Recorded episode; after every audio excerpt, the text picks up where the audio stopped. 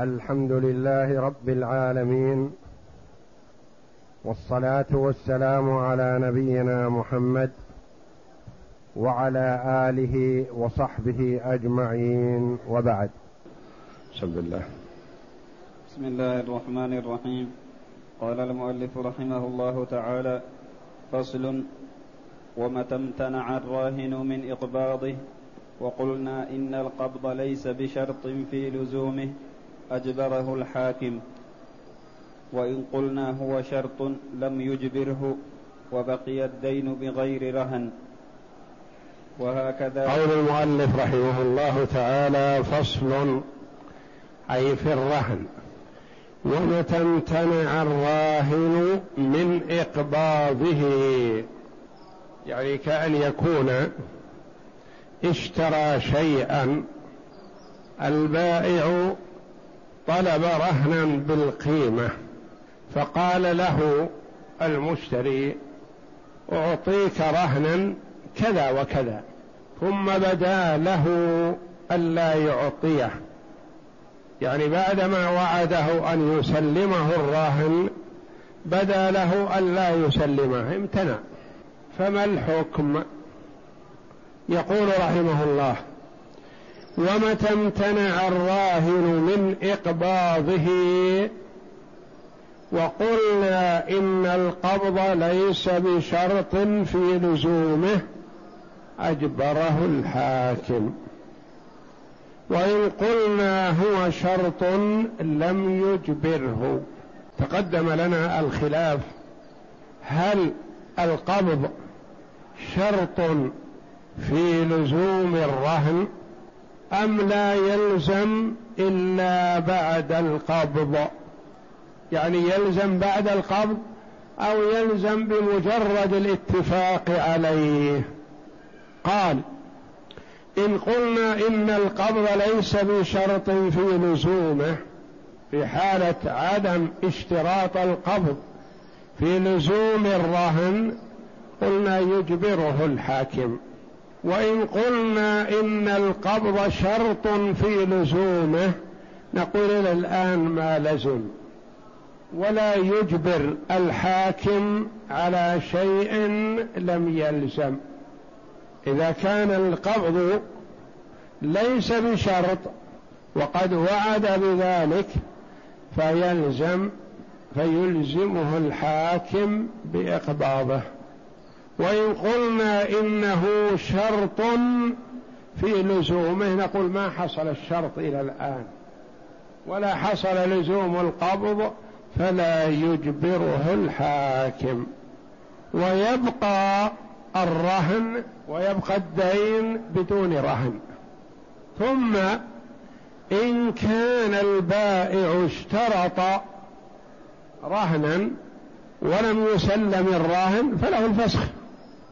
وإن كان لم يشترط رهنا فليس له الفسخ لأنه باع ولم يشترط رهن وإنما بدا له أن يطلب الرهن من المشتري والمشتري وافق في أول الأمر ثم بدا له ألا يوافق في الأخير فلا يلزمه.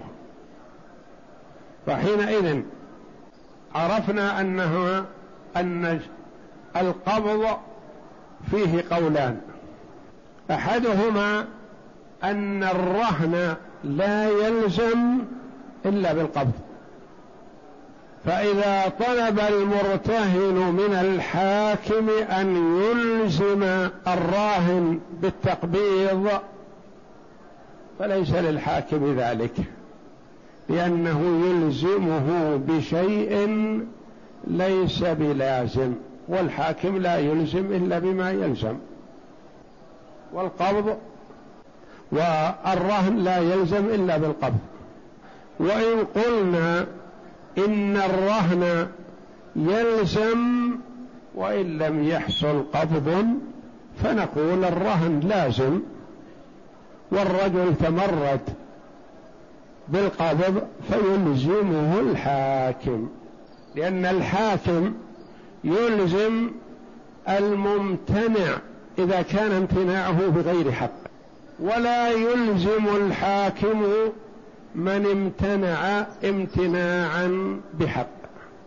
القبض عند جماعة شرط في صحة لزوم الرهن.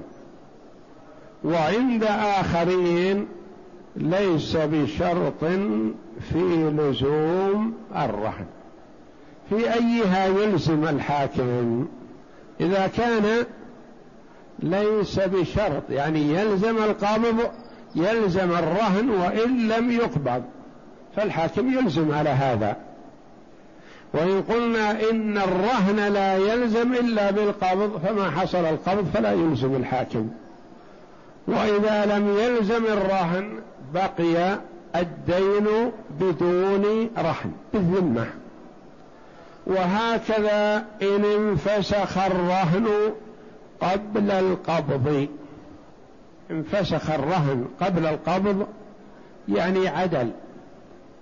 عدل الراهن أن يسلم الرهن لأن سبق أن قلنا إنه ما يصح استلام الرهن إلا بموافقة الراهن وإذنه تبايعا واتفقا على رهن.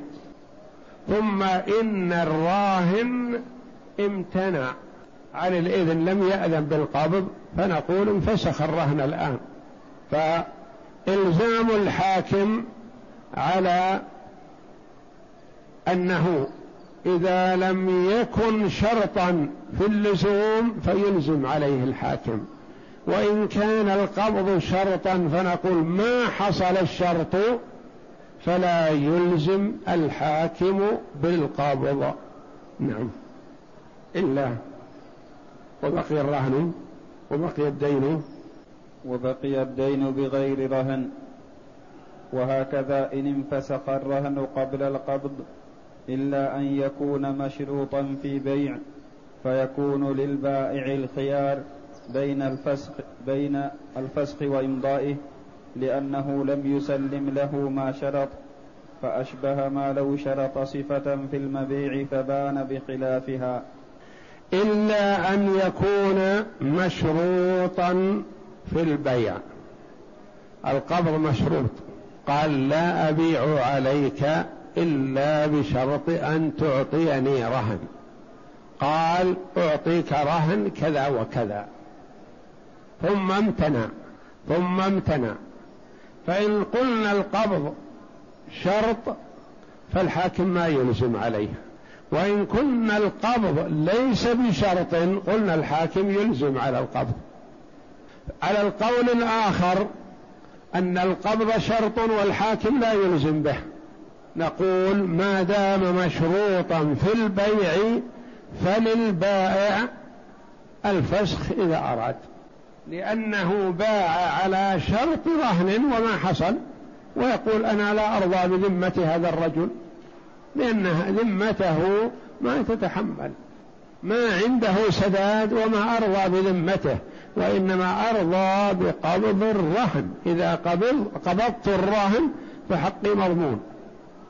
وما دام أن حقي بذمة هذا الرجل فقط فأنا ما أرضى بذمته لأنه يأخذ من هذا ويأخذ من هذا ويأخذ من هذا وذمته ما تتحمل.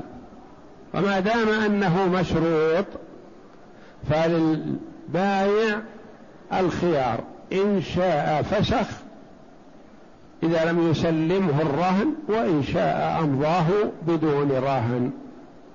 فإن رضيه وإن قبض وإن قبض الرهن فوجده معيبا فله الخيار لأنه لم يسلم له ما شرطه. فإن رضيه معيبا فلا أرش, فلا أرش له لأن الرهن إنما لزم فيما قبض دون الجزء الفائت. وإن قبض الرهن فوجده معيبا. فله الخيار. باع عليه شيئا ما وقال أعطني القيمة قال ما عندي الآن. قال أريد رهن وإلا فلا بيع بيننا. قال نعم أعطيك رهن بعيري هذا. أعطيك إياه رهن بالدين الذي لك علي وقدره عشرة آلاف ريال. أعطيك هذا البعير رهن. قال رضيت به. فسلمه البعير رهنا. فلما نظر إلى البعير وجده مريض. وجد به عرج. وجده شروط. فيه عيب من العيوب التي تكون في الإبل. هو يساوي عشرة آلاف لو كان سليم.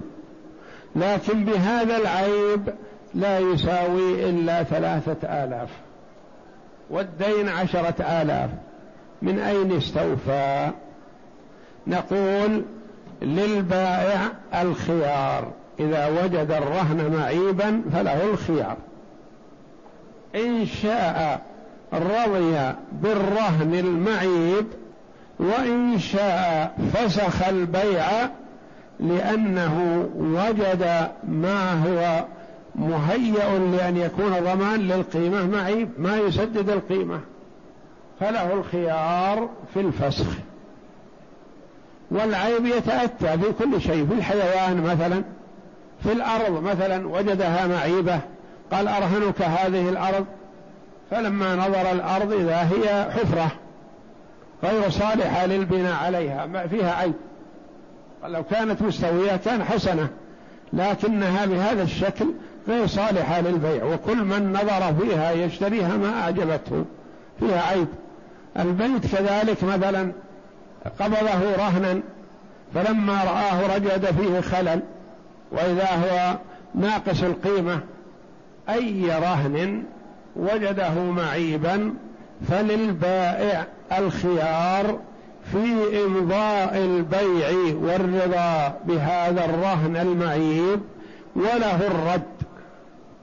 وفسخ البيع أو إعطاؤه رهن يغطي القيمة. لأنه لم يسلم له ما شرطه فإن رضيه معيبا فلا أرش له. ما يصح أن يقول نعم أنا أرضى بهذا البعير المعيب رهن لكن أريد أن تكمل القيمة. هذا البعير لو كان سليم قيمة عشرة آلاف.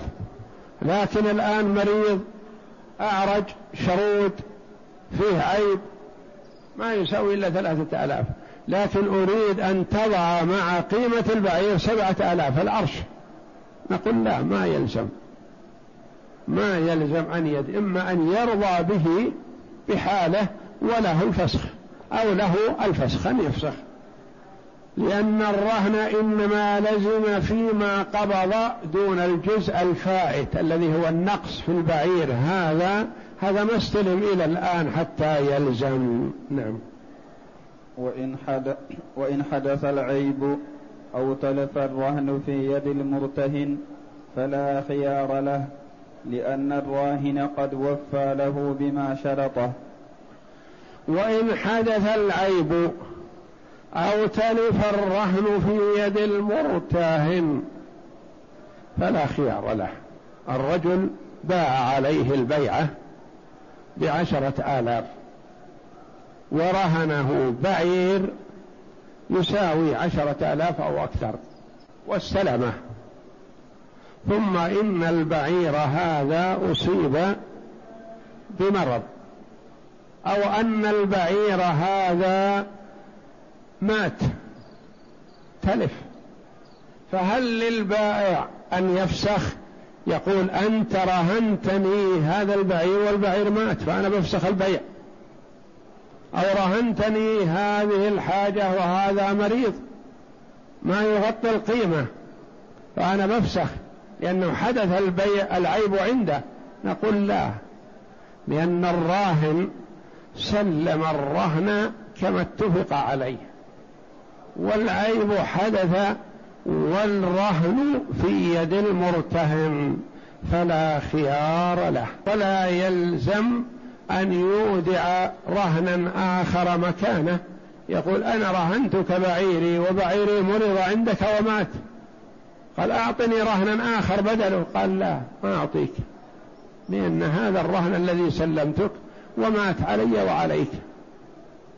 وإن حدث العيب أو تلف الرهن في يد المرتهن فلا خيار له يعني في رد البيع.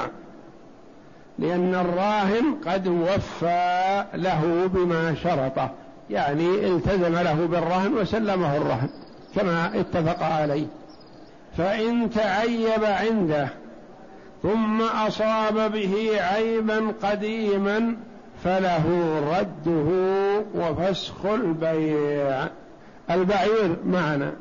أعطاه إياه رهن بعشرة آلاف. حدث بالبعير هذا الذي هو رهن عيب عند المرتهن. هل له الفسخ بهذا الحادث؟ لا ليس له الفسخ بعدما حصل هذا العيب ظهر للمرتهن أن البعير به عيب آخر قبل هذا العيب. حينما أعطاه إياه فيه عيب. فهذا العيب مثلا الحادث مرض. تبين أنه شروط. قبل المرض كان شروط. فهل له الفسخ؟ نعم. له الفسخ من أجل العيب السابق لا من أجل العيب الحادث. لأن العيب الحادث ليس من قبل الراهن فلا يرد على الراهن وإنما هذا حدث لكن يرد على الراهن بسبب العيب السابق القديم. ثم أصاب به عيبا قديما فله رده وفسخ العي البيع. نعم. لأن لأن الحادث عنده لا يجب ضمانه على المرتهن. لأن العيب الحادث عنده لا يجب ضمانه على المرتهن. يد المرتهن يد أمينة. عندنا يد أمينة ويد يد غاصب. اليد الأمينة لا تضمن ما يحدث عندها. ما لم يكن تفريط. اليد الغاصب تضمن ما يحدث عندها وإن لم يكن تفريط. اليد الأمينة يد المرتهن. قبض المرتهن الرهن فحدث به مرض. هل يضمن؟ لا. الغاصب قبض العين المغصوبة فحدث فيها مرض بقضاء الله وقدره فهل يضمن؟ نعم يضمن لأن يده يد غاصب فيضمن. فالشاهد عندنا أن يد المرتهن يد أمينة لا تضمن ما حدث من عيب عندها ما لم يكن هناك تعدي. لأن العيب الحادث عنده عند من؟ عند المرتهن. لا يجب ضمانه على المرتهن. لا يلزم المرتهن بأن يضمنه لأنه يد يده يد أمين حافظة. وخرجه القاضي على الروايتين. وخرجه القاضي على الروايتين. الرواية الأخرى أن يد المرتهن ضامنة فيكون حينئذ يضمن فإذا قلنا يضمن فلا يرده بالعيب الذي حدث عنده وإن وجد عيبا سابقا. نعم. وإن علم بالعيب. وإن علم بالعيب بعد تلفه لم يملك فسخ البيع وإن علم بالعيب عيب الرهن بعدما تلف. تلف الرهن لكن علم المرتهن أن فيه عيب قبل أن يكون رهنا عنده. عيب سابق فلا يملك فسخ البيع لأنه لا يمكن رد الراهن لأن الرهن تلف والبيع لزم. نعم. وإن علم بالعيب بعد تلفه لم يملك فسخ البيع لأنه قد تعذر عليه رد الرهن لهلاكه. لأنه لو تعيب عنده قلنا يرده بعيبه مثلا أو علم عن عيب سابق رده. لكن الآن ماذا يرد؟ ما دام تلف وفيه عيب سابق فيكون على الاثنين تلف ولا يملك البائع فسخ البيع في هذه الحال. نعم. فصل. ولا ينفك شيء من الرهن حتى يقضى جميع يقضي. حتى يقضي. حتى يقضي جميع ديونه. دينه. حتى يقضي جميع دينه لأنه وثيقة به فكان وثيقة بكل جزء منه كالضمان. ولا ينفك شيء من الرهن حتى يقضي جميع دينه. يعني الرهن بالدين. سلم نصف الدين. ثلاثة أرباع الدين. ثلث الدين. ما نقول ينفك من الرهن بقدر ما سلم من الدين. لا. ما ينفك الرهن حتى يسلم الدين كاملا. إيضاح ذلك. استدان رجل من آخر شيئا ما. فقال البايع أريد رهن. المبيع الذي في الذمة بيع بعشرة آلاف. قال له أريد رهن حتى أصبر عليك بالقيمة. قال مثلا أرهنك هذه الأرض. هذه الأرض تساوي اثنى عشر ألف والدين عشرة آلاف. استلم الأرض رهن. ثم إن المدين سدد من الدين خمسة آلاف. ماذا بقي عليه؟ بقي عليه خمسة لأن الدين عشرة. سلم خمسة. يأتي صاحب الأرض يقول يا أخي أنت رهنت الأرض هذه بعشرة آلاف وأنا الآن سلمتك خمسة آلاف كم بقي من الدين؟ خمسة. فارفع الرهن ارفع يدك عن نصف الأرض لأني أريد أن أعمر عليها أرض. أعمر عليها بيت سكن. فارفع يدك ورهنك عن نصف الأرض. قال لا يا أخي ما أرفع أنا رهنت الأرض بكامل حقي. فما دام عليك لي ريال واحد فالأرض تكون رهنا بيدي. ما أعطيك منها شيء. يقول أنا رهنتك إياها بعشرة آلاف وقد سلمتك خمسة فما بقي لك إلا خمسة. وأنت تعرف أن هذا الأرض تساوي اثنى عشر ألف. فكيف تتعطل علي باثنى عشر ألف من أجل خمسة؟ ارفع يدك عن نصف الأرض قال لا. ثم ترافعا إليك. فماذا أنت قائل؟ تقول الأرض رهنا بالدين. أنت يا المدين إذا سلمت الدين كاملا خذ أرضك. لأن الأرض ليست بالحصص بينك وبين الرجل. الأرض أرضك. لكنها بيده حتى تسلم. وما دمت لم تسلم كاملا فالأرض تبقى بيده كاملة. ولا تتجزأ. ما تتجزأ. ما يقول مثلا أنا سلمتك نصف الدين سلمني نصف الرهن. يقول لا. الرهن بالدين كامل. متى ما سلمت الدين كاملا خذ أرضك. وما دام بقي عليك ولو عشرة بالمئة فتبقى الأرض بيد المرتهن. وهذا معنى قوله ولا ينفك شيء من الرهن حتى يقضي جميع دينه لأنه وثيقة به فكان وثيقة بكل جزء منه يعني من الدين كالضمان. فالأرض وثيقة. بالدين كله من أوله إلى آخره. إذا سدد كامل ارتفعت يد المرتهن. وما دام أنه لم يسدد فهي رهن بيد المرتهن. نعم.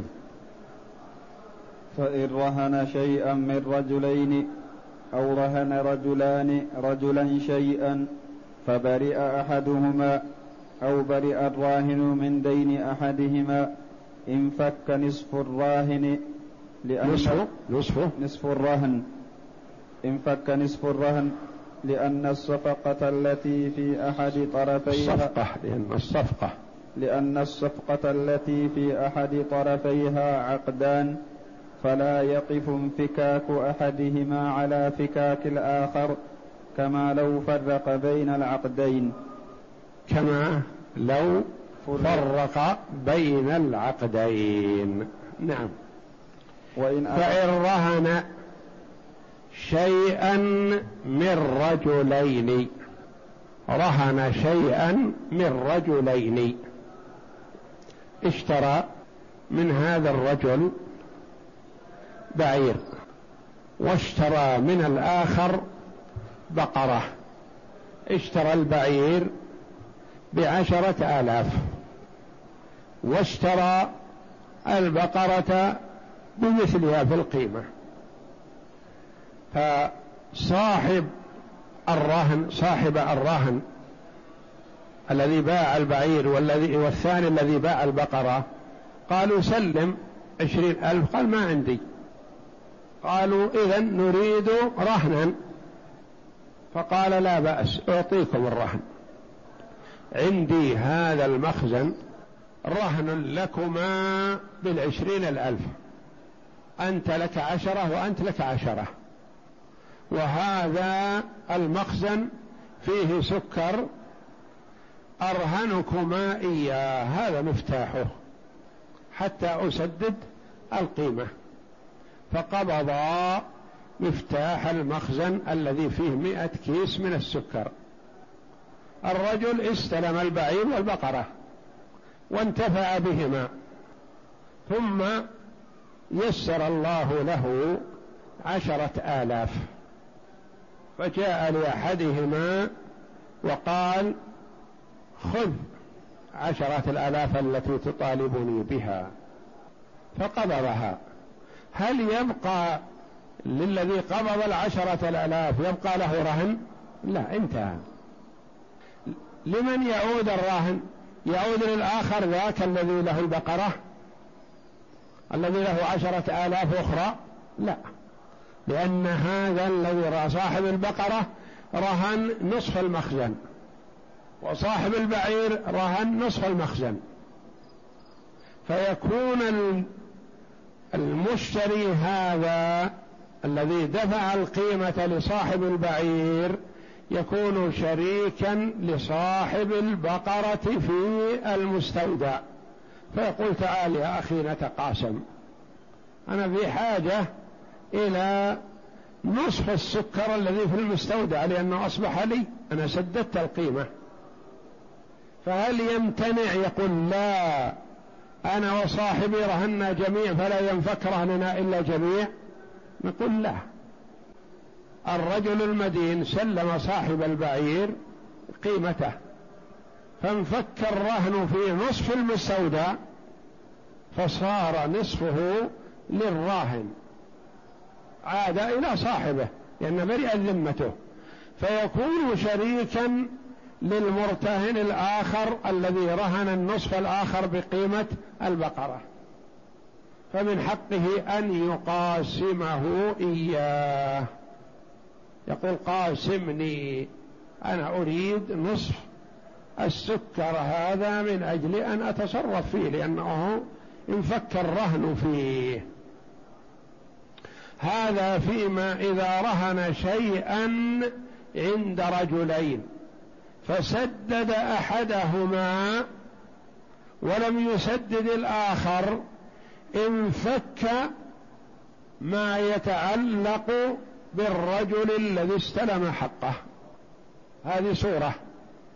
الصورة الأخرى رجلان رهنا رجلا ثالث شيئا ما. الصورة الأولى الراهن واحد والمرتهن اثنان. سلم الراهن لأحدهما ولم يسلم للآخر انفك في نصف الرهن. الصورة الثانية الآن الراهن اثنان والمرتهن واحد. سدد أحدهما ولم يسدد الآخر فينفك الرهن في ما سدد من القيمة. فإن رهن شيئا من رجلين أو رهن الرجلان رجلا شيئا فبرئ أحدهما أو برئ الراهن من دين أحدهما انفك في نصف الرهن. الصورة الثانية أخوان يملكان قطعة أرض. واحد منهما يريد الزواج. فاستدان من رجل. والآخر يريد العمارة. فاستدان من نفس صاحبه صاحب أخيه. الأخوان أحدهما أخذ دينا بعشرة آلاف. والآخر أخذ دينا بعشرة آلاف أخذاه من رجل واحد. فالراهن اثنان والمرتهن واحد. الأخوان قال لصاحب الحق نعطيك هذه الأرض المشتركة بيننا. نحن الأخوين. خذها بديوننا التي عندنا لك. رضي واستلم الأرض واطلع عليها بحالتها الراهنة ورضي بها واستلم الصك عنده. أحدهما جاء وسدد ما عليه والآخر لم يسدد. جاء الذي سدد وقال للمرتهن أعطني ما يخصني أريد أن أقاسمك لأني أنا في حاجة إلى أرضي وقد سددت الدين الذي عليك. أخي مفلس ما أدري متى يسددك. قد لا يسددك إلا بعد عشر سنوات فتبقى أرضي محبوسة؟ لا. فأنا أريد نصيبي من الأرض ما لي علاقة بأخي فيقاسمه حينئذ. إن لم يكن هناك ضرر في المقاسمة. أما إن كان ضرر في المقاسمة فينظر فيه. لكن ما في ضرر الأرض كبيرة. الأرض ألف متر. ممكن تقسم خمسمائة وحدها وخمسمائة وحدها فيأتي الذي سدد ما عليه ويقول للمرتهن سلمني حقي من الأرض أنا سددتك. فهل يقول المرتهن لا لا أسلمك ولا أسلم أخاك حتى تسلما ما عليكما جميعا. نقول لا ما يلزم. لأن الرجل سدد ما عليه فمن حقه أن يستلم نصيبه من الأرض. الرجل الآخر ما سدد الذي عليه تبقى الأرض نصيبه من الأرض أهنا ويتصور أن يقول مثلا الذي سدد أنا في حاجة إلى أرضي وأنا رهنتك إياها وأنا عازم على عمارتها وأنا أريد أن أعمرها الآن وأخي يمكن ما يسددك ولا بعد عشر سنوات. أخي مفلس يمكن تحتاجون إلى بيع نصيبه من الأرض أنا ما لي علاقة. فمن حقه في هذه الحال أن يقاسمه. وهاتان المسألتان متفاوتتان لكن الحكم واحد. المسألة الأولى الراهن واحد والمرتهن اثنان. هذا الراهن اشترى من هذا واشترى من آخر. ورهنهم أرض تخصه. فسلم أحدهما انفسخ الرهن فيما يخص هذا. الصورة الثانية الراهن اثنان والمرتهن واحد. الراهن اثنان أخوان. رهن الأرض التي تخصهم. المرتهن رجل واحد أعطى هذا وأعطى هذا. أحدهما سدد والآخر لم يسدد. انفك الرهن عمن سدد ما في ذمته. أعد القراءة. فإن رهن شيئا. فإن رهن شيئا من رجلين أو رهن رجلان رجلا شيئا فبرئ هذه صورتان. نعم. فبرئ أحدهما أو برئ الراهن من دين أحدهما انفك نصف الرهن لأن الصفقة التي في أحد طرفيها عقدان. لأن الصفقة التي في أحد طرفيها عقدان عقدان. واضح؟ لأن الصفقة التي في أحد طرفيها عاقدان عقدان. عقدان هذا هو الخبر. خبر إن. عقدان الأخيرة لأن الصفقة التي كذا وكذا إلى آخره تصير عقدان لأن الصفقة التي في أحد طرفيها عاقدان عاقدان المرتهن اثنان أو الراهن اثنان. تصير عبارة كأنها كأنها عقدين. كأنها عقدان لأن كأن تعمل عمل إما لأن الصفقة وين الصفقة؟ الصفقة اسم إن. لأن الصفقة التي في أحد طرفيها عاقدان تكون ماذا؟ عقدان هذا هو خبر إن. وين خبر إن؟ إن الصفقة عقدان نعم. فلا يقف. فلا يقف انفكاك أحدهما على فكاك الآخر كما لو فرق بين العقدين. كما لو كان كل عقد وحده. ما يتوقف انفكاك أحدهما على انفكاك الآخر. نعم. وإن أراد الراهن مقاسمة المرتهن في الأولى أو أراد يعني في الأولى التي فيها الراهن واحد والمرتهن اثنان ارتفعت يد أحدهما عادت للراهن فالراهن يقاسم أحد المرتهنين في الأولى. نعم.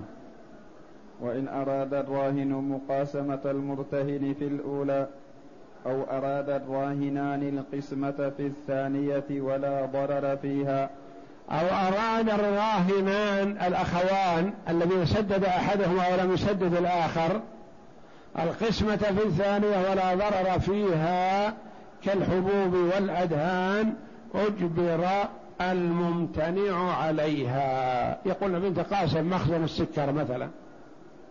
أنت رهنتما أنتم اثنين. رهنتم مخزن السكر بعشرة آلاف وأنا سددت واحد منكم. صار مخزن السكر بيني وبين أحد المرتهنين فنحن نتقاسمه فيتقاسمان. نعم. وإن كان فيها ضرر بأن كان عقار. العقار لا يخلو. قابل للقسمة وغير قابل للقسمة. الأرض الكبيرة قابلة للقسمة ولا ضرر فيقاسمه كما مثلنا. أرض غير قابلة للقسمة مثل دكان صغير بمساحة مترين. ما يقبل القسمة لأنه إذا قسم المتران كل متر لحده ما صلح لا دكان ولا غيره. فهذا غير قابل للقسمة. نعم. فلا يجبر المتضرر. نعم.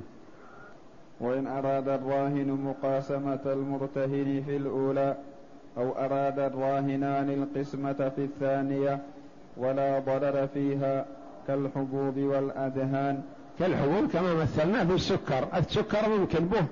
قلنا مئة كيس هذا ياخذ خمسين كيس ولا ياخذ خمسين كيس ولا ضرر على أحدهما. نعم. أجبر الممتنع عليها وإن كان فيها ضرر لم يجبر عليها كغير الرهن ويبقى الرهن مشاعا لم يجبر لإن كان فيه ضرر في القسمة. يقول نتقاسم الدكان يقول فيه ضرر في قسمة الدكان. فلا يجبر عليها. نعم. كغير الرهن لو كان مثلا يملكونه مشاع وأراد أحدهما قسمة الدكان والآخر ما يريد فما يجبر. لأنه مثلا كان يكون اثنان يمتلكان دكان. هذا الدكان مساحته متران فقط. أحدهما اشترى الذي بجواره. والآخر مال له النصف هذا.